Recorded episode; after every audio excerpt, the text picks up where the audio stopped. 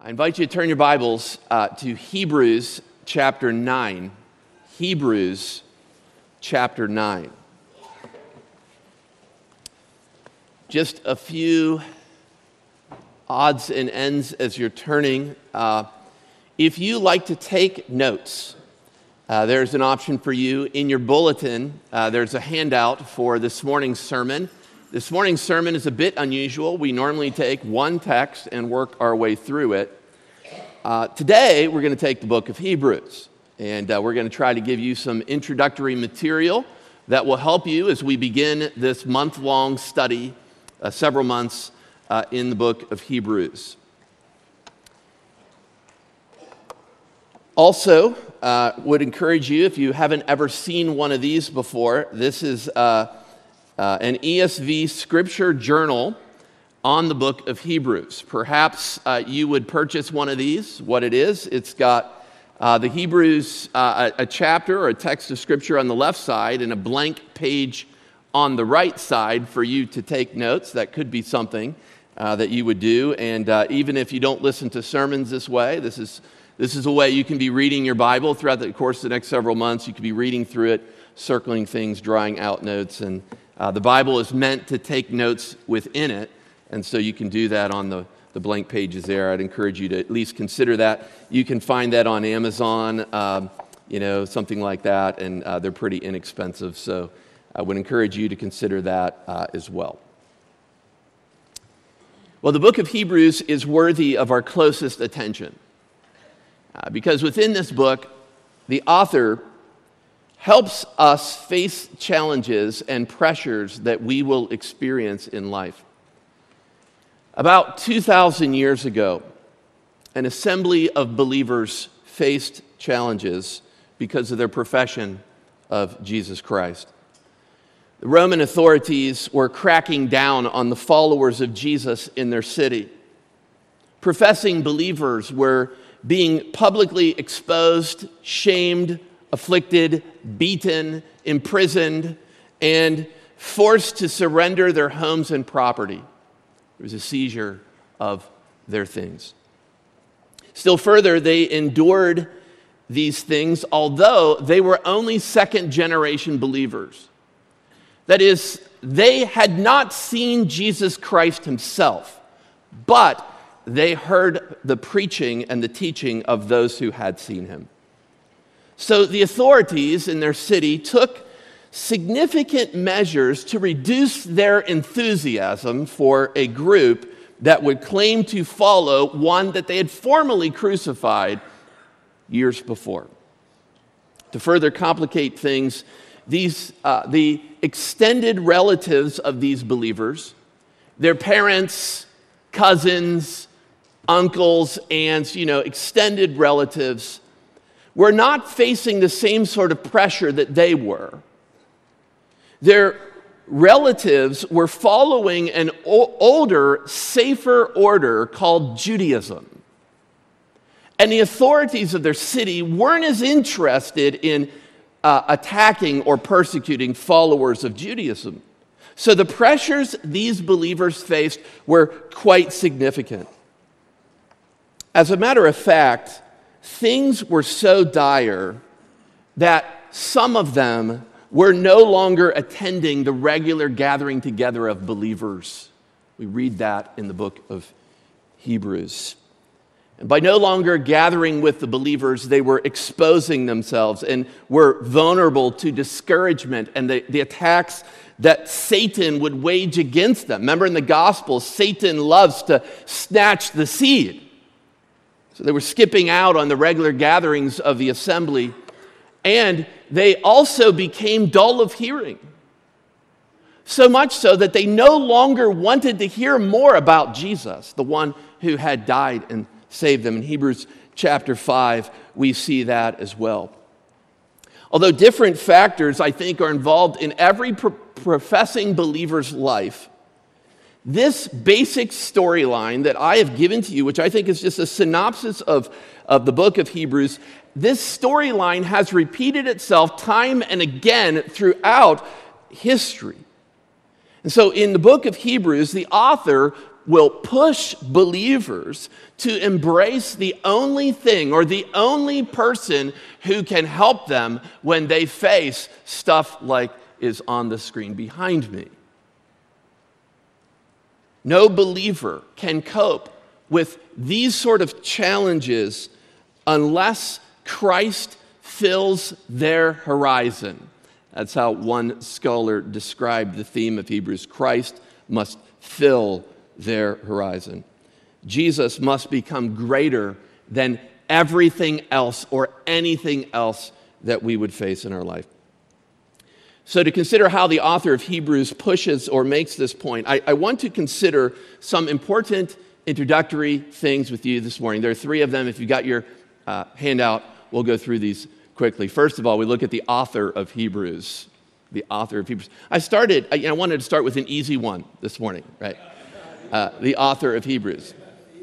Yeah. Now, if you think that I'm going to be able to solve this age long debate about who the author of Hebrews is, I have some sorry news for you. Okay. Scores of people have been presented as possible authors for the book of Hebrews. Uh, I've given you a list of probably some of the most predominant views throughout the history of the interpretation of this book. People like Clement of Rome, Luke, Stephen, Barnabas, Aquila, Priscilla, Apollos, and Paul. Seems to me that the strongest case could probably be made for Apollos or Paul. Okay. Um, however, conclusive knowledge of who the author is is probably not available to us today. Okay?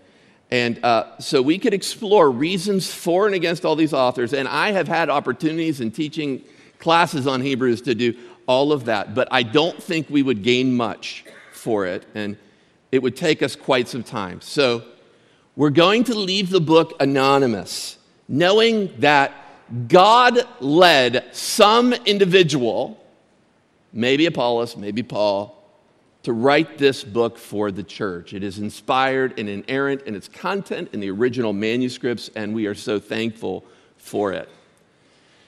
A more profitable study for uh, our understanding of the book of Hebrews would involve the situation of the readers.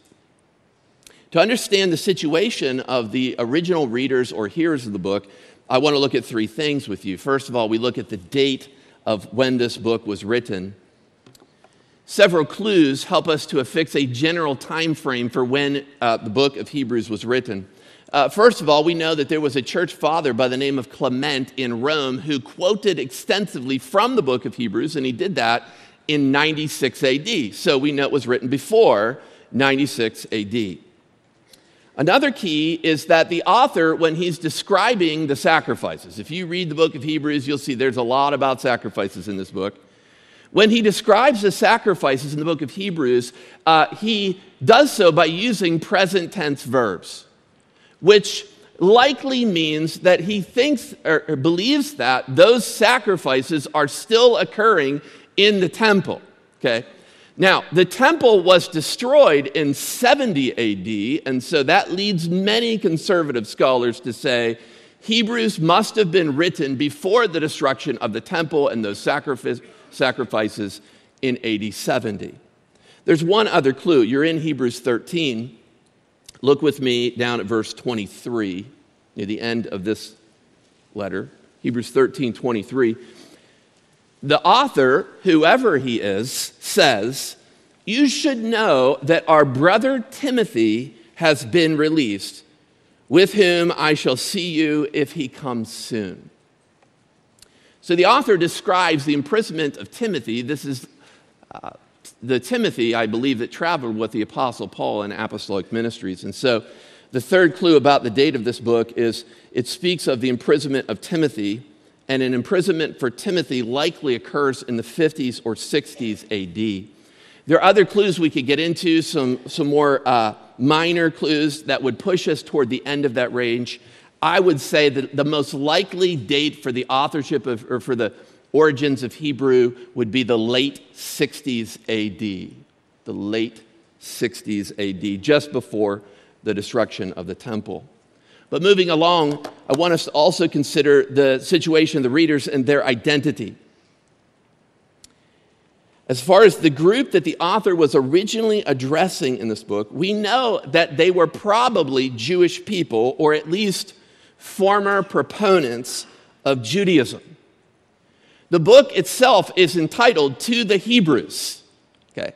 To the Hebrews, the Jewish people. And that title comes very early on. It's not inspired, but it is an early attestation to who the audience might be. The author also expects his readers to be very familiar with the Old Testament scripture and all the sacrifices, and he assumes a knowledge. And so um, I think that it's very likely that they were Jewish people. But more important than their ethnicity is the clear indication that the audience that he is addressing, are, that they are Christians. They're Christians. Um, all throughout, he refers to them as brothers or brothers and sisters in the Lord. Then think of this verse. Uh, look, look at chapter 10, verse 19, and we, we consider their identity. Chapter 10 and verse 19, he says, Therefore, brothers, since we have confidence to enter the holy places by the blood of Jesus. Okay, so I say, who can have confidence to enter holy places through the blood of Jesus? It must be followers of Jesus Christ, believers. So this is an assembly of believers in Jesus Christ. No doubt, I believe there were some who were only professing him without being truly followers of his, but they were at least claiming to be followers of Jesus. So my final answer here is the first readers of Hebrew Hebrews were predominantly Jewish professing believers in Jesus Christ. And men and women, that's a very important point that we will refer to sermon after sermon after sermon after sermon. I think that the audience that the author of Hebrews is first addressing were primarily Jewish professing believers in Jesus Christ. That leads to one last study about the situation of these author of these readers, and that would be the location. Where are they? Where are they? Well, regarding their location, there have been all sorts of different proposals over the years. Some people say they're in Spain, others in the provinces of Galatia, some say they're in the city of Jerusalem itself. I think it's impossible to be dogmatic on this because there aren't many clues. Actually, there's one clue in your Bible, and I want you to look with me. Look at Hebrews 13 again, verse 24. Where are they? Hebrews 13 24. Greet all your leaders and all the saints. Those who come from Italy send you greetings. There's a location. That's one of the only locations we see in the whole book. Those who come from Italy send your greetings. And so it's likely that either the author or his readers are from Rome, the city of Rome, leading city of Italy. Now, when I compare this passage to another passage that has a very similar construction with from Italy, it seems most likely that these readers are living in Rome. And, and, when the author writes his book, he's got some people from Rome with him, and those people want to send greetings back to their brothers and sisters in the city of Rome. So, to conclude this whole section, the readers of Hebrew, Hebrews, uh, original readers, are an assembly of professing believers in Rome, I think. Some of whom are tempted to return to Judaism for the physical safety that it would afford them, like some of their extended relatives who are still in Judaism. That leads us to our last study, the aim of Hebrews. The aim of Hebrews. And this is where we'll really start interacting more with the book. I want to first consider the contents of this book, and I'll uh, describe them in certain ways to you. As we turn our attention to the aim of the book, we see the contents, and here the book of Hebrews. One of the first qualities I'll point out about this book is it frequently uses the Old Testament scripture. Okay, the book of Hebrews is a New Testament book near the end of the New Testament canon.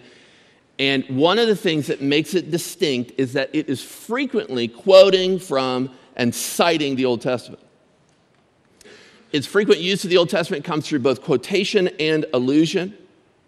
And I think there are very few rivals. One, one author described it this way He said, No New Testament book, with perhaps the exception of Revelation, presents a discourse so permeated, so crafted, both at the macro and micro levels, by various uses to which the older covenant texts, the Old Testament, are put. And his appropriation of the text is radically different from the book's apocalyptic cousin. Okay, apocalyptic cousin, what's that? Revelation. This author, who is a, you know, a scholar on the book of Hebrews, he says no other book uses it at the micro and macro level as much as the book of Hebrews, the author of Hebrews. According to my count, and I counted them up this week, there are 41 quotations of the Old Testament scripture found in these 13 chapters. And there are countless numbers of allusions not direct quotations, but allusions back to the Old Testament. Matter of fact, in Hebrews chapter 11, you know that chapter, the Hall of Faith chapter, you know, where he's just going through by faith, by faith, by faith. I counted more than 70 allusions to the Old Testament just in that one chapter. So, the point I want to make here is that the author of Hebrews uses the Old Testament very frequently in this message that he has given to his original readers and to us. And so, in order to appreciate the message of Hebrews more, we need to take a quick glance at the storyline of Scripture. And once we do that, we'll consider what the author of Hebrews says about how Jesus fits and how his book fits within the storyline of Scripture. Uh, and so, for about five minutes here, I want to walk through your Old Testament Scripture and I just want to paint the storyline of Scripture. Now, there are all kinds of different ways you could do this. How, how would you tell the story of the Old Testament Bible? The way I'm going to do it is I want to see a uh, groups or uh, some cycles that are repeated. There are two things I think that repeatedly happen throughout the Old Testament, and uh, where you'll see that the original audience goes from a point of blessing to failure. Okay? And so what you're going to see in these six cycles are blessing and then failure, blessing, failure, blessing, failure, and time and time again. Of course, this starts in the very beginning of your Bibles with the book of Genesis, where you see the blessing of creation. The story of Scripture starts with God's creation of heaven and earth and all of creation in six days.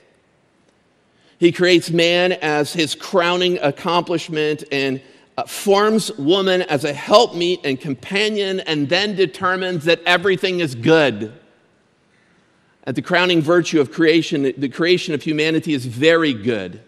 But the perfect creation doesn't last very long.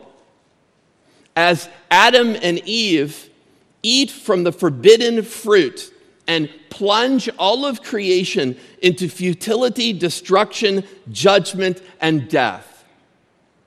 Adam and Eve are kicked out of the garden, and then eventually things get really bad for humanity. So bad that the text says, Genesis 6, 5, and 6, that the Lord saw that the wickedness of man was great in the earth, and that every intention of the thoughts of his heart was only evil continually. And the Lord regretted that he had made man on the earth, and it grieved him to his heart. So, because of the fall of man, God sends a worldwide flood to judge the inhabitants of the earth. So, first cycle creation and fall, ending in the flood. But, but, in the punishment of the flood, there was a blessing. The second cycle of, of uh, blessing and failure I would see as being covenant and Babel, Tower Babel. In the punishment of the flood, there was a blessing. This blessing is that, uh, I'll quote here Noah found grace in the eyes of the Lord. Noah and his family, for no merit of their own, were delivered by God through an ark and enjoyed a new beginning. Then God establishes a covenant with Noah, pledging to preserve the world until he would accomplish redemption for humanity. Genesis 6 through 9. And this, of course, is all symbolized in uh, a sign right? The rainbow, sign of God's covenant to Noah that one day he will redeem the world, he will send a redeemer. Still, the story of the Tower of Babel that occurs in Genesis chapter 11 reveals that human beings hadn't changed very much. They were still inclined toward evil and lived to make a name for themselves instead of living for the glory of the name of God. And so he dis- disperses them at the Tower of Babel and judges them there. That leads to a third cycle of blessing and failure, and that is another covenant that God makes, followed by slavery. At Babel, the world is judged again, and things don't look good for humanity. But God, you could do that at the beginning of every one of these blessings. But God intervenes again, and he makes three promises to a man by the name of Abram. Genesis chapter 12, verses 1 through 3. Matter of fact, in your Bibles, why don't you turn there for a moment? Genesis 12, 1 through 3. God intervenes just after the judgment of the Tower of Babel, and he makes a promise to Abram. Genesis 12, 1 through 3. Actually, within these verses are three promises, and I will try to highlight them for you. Okay? Three promises. Genesis chapter 12, verse 1 said, Now the Lord said to Abram, Go from your country and your kindred and your father's house to the land that I will show you. And I will make of you a great nation, and I will bless you and make your name great, so that you will be a blessing. And I will bless those who bless you, and him who dishonors you I will curse, and in, and in you all families of the earth shall be blessed. If you're underlining your Bible, you might consider underlining these three promises. First, he gives, he says, I'm going to give you the land. God promises to Abram, both here and in other places in Genesis, that he is going to give him a land for his descendants to dwell in. That's promise number one. Number two, I'm going to make of you a great people or a great nation. From your descendants, Abraham, you, you will have a great people, great number of people. And then number three, the third promise is and in you, near the very end of verse 3, and in you, all the families of the earth will be blessed. Okay, so although humanity had failed again at Babel and uh, they wanted to make a name for themselves, here God says, I am going to make a great name for you, and all families of the earth will be blessed through you, Abram. Well, that, of course, is blessing from the hand of God. This is the Abrahamic covenant, where God covenants himself to Abraham. And, and so, with these promises, the descendants of Abraham are bound to succeed, right? Like, this is going to go well from this point on, right? Well, no. It doesn't take them many generations at all. And you could read about this throughout the, the, the, you know, the second half of Genesis, from Genesis 12 through Genesis 50, to see them come to another low point and the book of Genesis has them going down to Egypt and eventually finding themselves far away from the promised land, the fulfillment of these promises, and enslaved to the Egyptians. So that's why I call this third cycle covenant and slavery. Now they're enslaved. That leads to a fourth cycle covenant and death. Here the covenant is with Moses. God intervenes again and delivers them from Egypt, from Pharaoh, and promises blessing on those who will obey his stipulations, and promises curse on those who disobey uh, the covenant that he makes with Moses. Here, God established a new system for those who would be his followers, a system that you could read about in the book of Leviticus. In the book of Leviticus, it tells of a priesthood that would be established, the descendants of Aaron, and sacrifices that would be offered continually in the tabernacle and soon to be in the temple. He establishes the, the priests and the sacrifices of the old covenant, the covenant of Moses. Armed with all of these new promises and this new system in the wilderness, you would think that the children of Israel would now get the promised land and the blessings promised to Abraham would become theirs. But instead, they failed to believe that God can defeat the inhabitants of the land. You remember this? I hope, hopefully, our former series in the book of Numbers is now beginning to make sense, and Paul's series in Genesis is making sense. think they'll get into the land, but they fail to believe that God can do it. And they be, begin to complain uh, about all of the giant obstacles, right, in their way. So God decides to wipe them out, wipe out this generation in the wilderness. And so I call this cycle covenant and death. That leads to cycle five inheritance and judges. Inheritance and judges. Instead of starting over with the sons of Moses, God sentences only the first generation the Israelites and promises that their children, the second generation, will indeed inherit the promised land. And so the book of Joshua tells a story of Joshua leading them in a series of camp- campaigns, the second generation, into the promised land, both northern and southern campaigns, and they finally get it. And Joshua brings to them rest and peace in the promised land. That's when, in your Old Testament scriptures, you run into the book of Judges. Book of Judges. Liked how one scholar described this. I'll just read his. It's Thomas Schreiner describing the Judges here. He says, Upon, uh, upon opening Judges, we might think that paradise is just around the corner two elements of the promise to Abraham are fulfilled. One, Israel had a large uh, population, and two, they now inherited the land of promise. Hundreds of years had passed since the promise was made to Abraham, but Israel now seemed to be on the cusp of blessing. He continues. It is rather stunning to see where the story goes next. Instead of moving forward, Israel and I'll summarize what he says here Israel fails repeatedly, and every man does that which is right in their own eyes, as the book of Judges says in Judges chapter 21. Here they fail again. There's no good leadership, no extended commitment to praise God, and they fall again in the Judges. This leads to our sixth cycle, the last cycle that we'll consider before Jesus Christ as you're telling the story of the Old Testament scripture. I call this cycle kings and exile, or blessing and judgment again. When the book of 1 Samuel opens in your Bible, the children of Israel are heading toward terrible consequences. They disobeyed under the judges, there perhaps a collapse uh, looming, but then God intervenes and he sends a man by the name of Samuel, the prophet to anoint a king for Israel, King Saul. With such clear direction from God and provision from God, perhaps now the blessing that was promised to Abraham that all the families of the earth would be blessed would be fulfilled.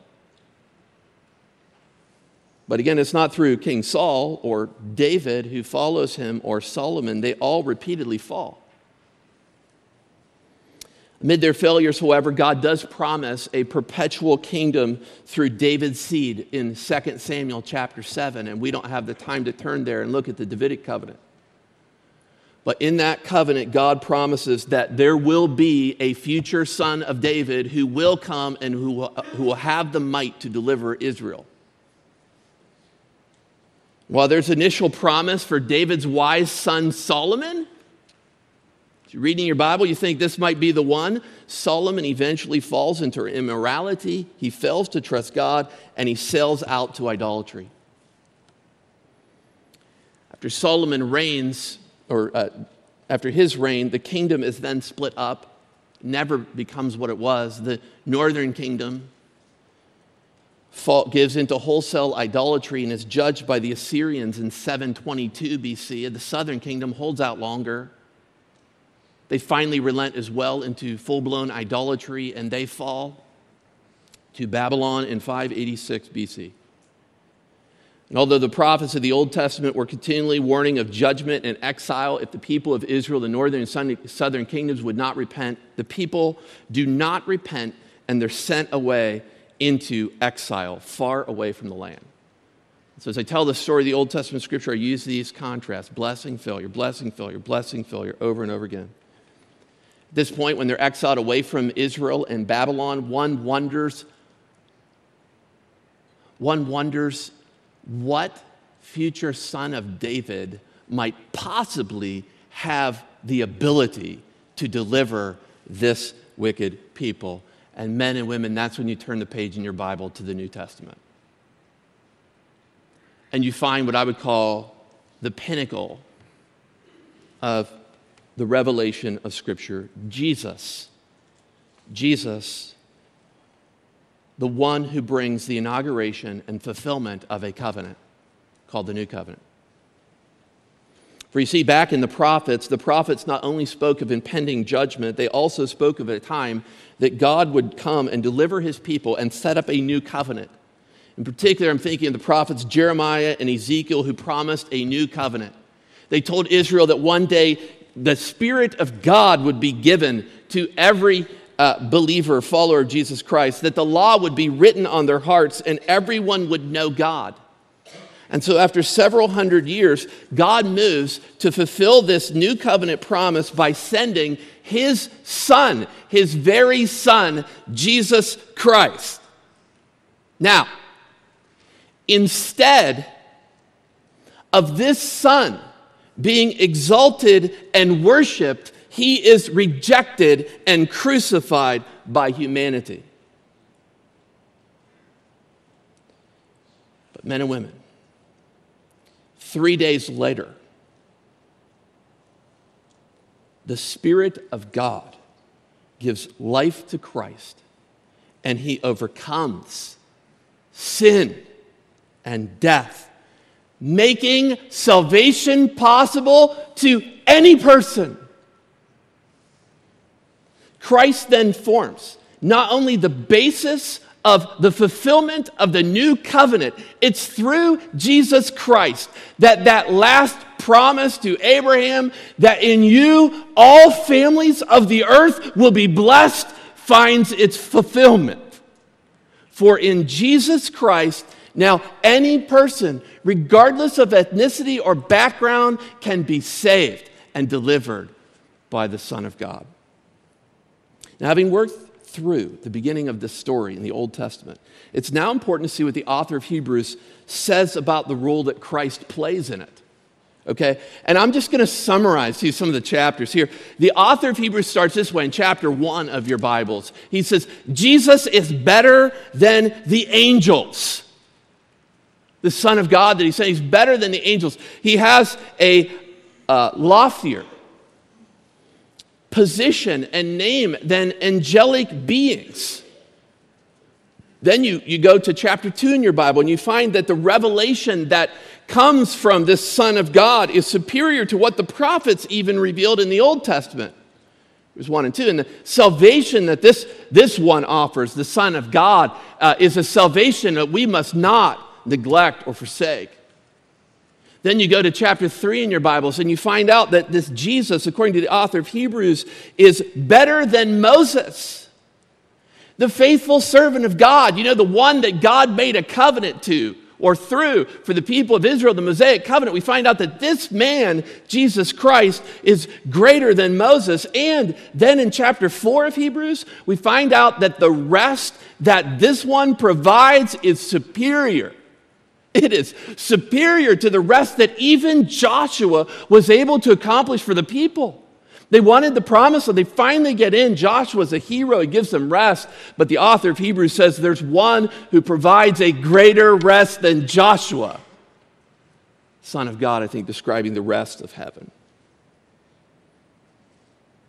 learn throughout the rest of the book that Christ's priesthood is better than the one that was instituted by Moses, described in the book of Leviticus. His sacrifice is so much better. We read about that today, right in the scripture reading. It's so much better than the blood of bulls and goats, that sacrificial system of the old covenant. If the blood of bulls and goats cleansed our consciences, I love how Hebrews 9 says it, how much more will the blood of Christ? Cleanse our conscience. So, what the author of Hebrews does, he just keeps going one after another.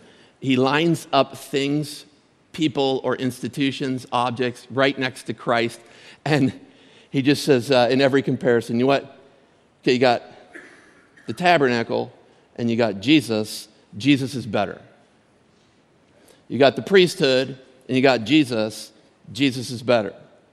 You got the sacrifice and you got Jesus. Jesus is better. It goes on and on. You know, I was reading through Hebrews this week. I thought, you know, he could have just said, Jesus is best. Be a lot shorter book. Jesus is best, but he does not use the superlative best. He uses a comparison. He likes the comparative. Jesus is better. The author of Hebrews likes to line up things, people, institutions next to Jesus so that he can just say, Jesus is better. Jesus is better. Jesus is better. So as we go through this book, we're going to follow his line of thinking. Jesus is always better. So, all of the old covenant, those things are foreshadowing and anticipation, but Jesus is the substance and the, and the fulfillment. So, these readers just can't go back. You can't go back to an inferior and conditional covenant and priesthood and tabernacle and sacrifices. It no longer offers hope. Jesus is better. But there's more that we can explore here, and I want to go quickly through this. There's more we can explore. Specifically, how does the author make this point? How does he arrange his materials? And this is where we get into the nature of the book, the nature of the literature, or its genre. There's one verse I want you to see. I think there are two clues about its genre, and they're both in the same verse. So look at Hebrews 13 again. Look at verse 22. Verse 22. the author of Hebrews says, I appeal to you, brothers. I want to look at these next two phrases. Bear with my word of exhortation, for I have written to you briefly. Bear with my word of exhortation, for I've written to you briefly. Let's start with the end. The author says he's written to them briefly. The word written is the word epistela from the word epistello, it might sound like our English epistle because it comes from that root, epistle. This could be translated, I have instructed you by a letter. This means that the nature of Hebrews is fundamentally an epistle. It's a letter, like Paul's letters. It's an epistle or a letter. He says, I've written to you, instructed you by letter. However, just before that is another expression I think helps us understand Hebrews. And to me, when I saw this years ago, I think it just helped me understand the book and how, how it, it fits together and how it works. The author calls this also a word of exhortation. A word of exhortation. Now, I'm officially just a little beyond my time, so we're not going to go to Acts, but I'll just say you could write down the phrase word of exhortation and you can compare it in your Bible sometimes to Acts 13 and verse 15 the only other time this phrase is used. In Acts 13, verse 15, Paul the Apostle is in Antioch and he gives a word of exhortation to the people in Antioch that they must pursue Jesus Christ. Now, what Paul does in Antioch there, though, is he does not sit down and write a letter, but Paul preaches a sermon. He gives a homily, an oral report. And so uh, I, I think it's likely that Hebrews also bears the mark of a sermon or of a homily. Perhaps Hebrews was originally a sermon preached by preacher that was later transcribed or written out into a letter. One of the reasons we go through the book of Hebrews and we study it closely and it seems so fascinating to us is it just seems to really pull at us, right? It pulls at us concerning the sufficiency of Jesus Christ. I think one of the reasons that's the case is that this was originally a sermon meant to convince people that they must believe in Jesus Christ and not go back to their former lifestyle. That leads us to the structure of Hebrews, and there's a lot I could say here. And in a second, I, have given you the whole structure in your notes. Uh, matter of fact, I'll just show you this. Don't, don't get too concerned. This is what we're going to do for the next several months. We're going to look at this book together. Okay. The one thing I'll point out is I think there are five sections of this book. By the way, I love the structure of Hebrews and how it's laid out. The structures always go like this there is doctrine and then a warning. So, five sections doctrine, warning, or uh, doctrine, and then an admonition. And so, the, the, the book of Hebrews is much like a sermon.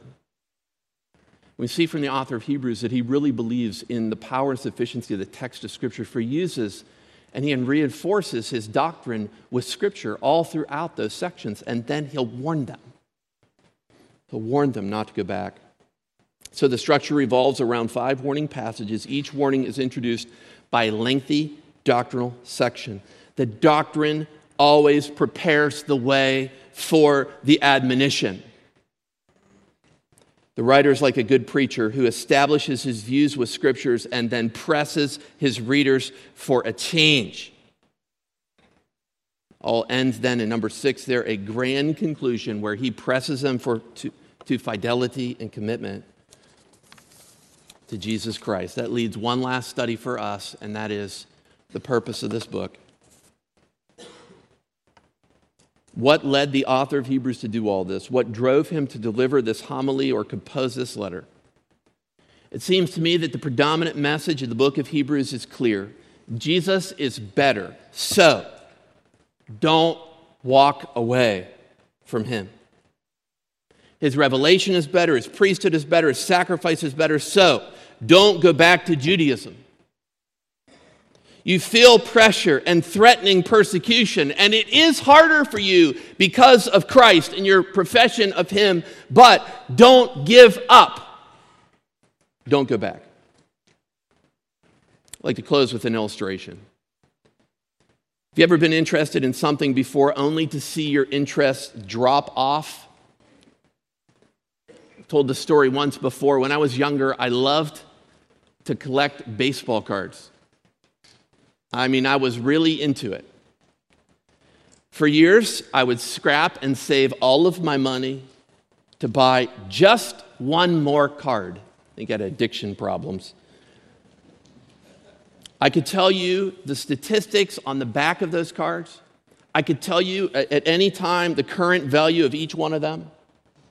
I remember going to the store and spending hours upon hours for years looking at portions of years uh, looking through glass display cases to see and to plot about how I was going to spend my money. Perhaps you had a collection when you were a child.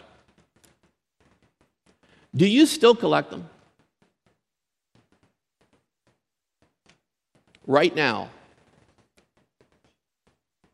for me, I, I can't tell you what happened. I can't tell you when it happened, but one day I just quit collecting. Right now, those cards and those boxes are somewhere. I think my son Andrew might be able to tell you where they are. I'm not even sure where they are. One day I drifted away from them. They lost all of their appeal to me, and I gave it up. Well, the author of Hebrews is concerned that this might happen to some of its readers in their profession of faith in Jesus Christ. He's afraid that they might walk away. Perhaps you know people who used to profess Christ, but now they have no desire for him. They've skipped the reg- regular gathering together of believers. They're dull of hearing when it comes to hearing anything about Jesus.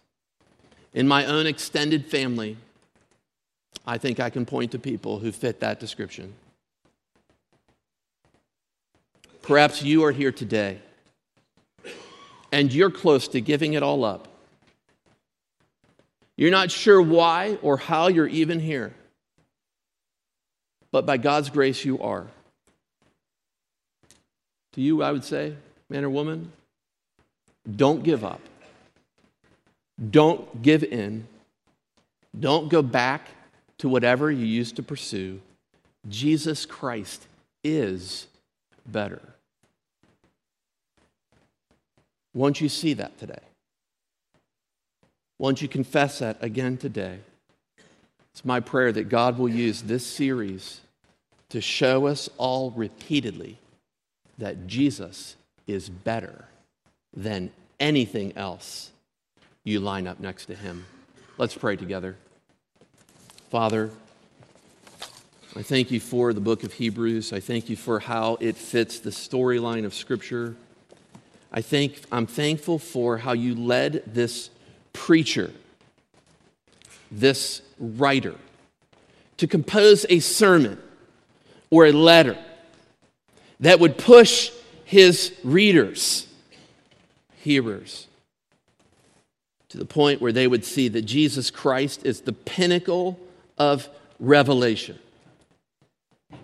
In him, the new covenant has been fulfilled. In him, all the blessings of Abraham are fulfilled. Lord, we just pray for anyone here today who is burdened down by the pressures of life. Perhaps it's not for them persecution, but perhaps it's for them uh, some sinful passion that would pull them away, some desire with their life, other purpose or plan. Lord, may they see that all of that is fleeting. Whatever their heart craves and longs for, if they would just place it next to Jesus, they would see that He is always better. I pray for some of our own membership, perhaps, who are on the brink, on the edge. They professed Jesus before, but now they're thinking of walking away. Lord, I pray that you'd work in their heart, that would you, you would use us as a body to encourage them with Scripture, not to give in, not to walk away, but to trust Jesus. We pray that you do this. In Jesus' name, amen.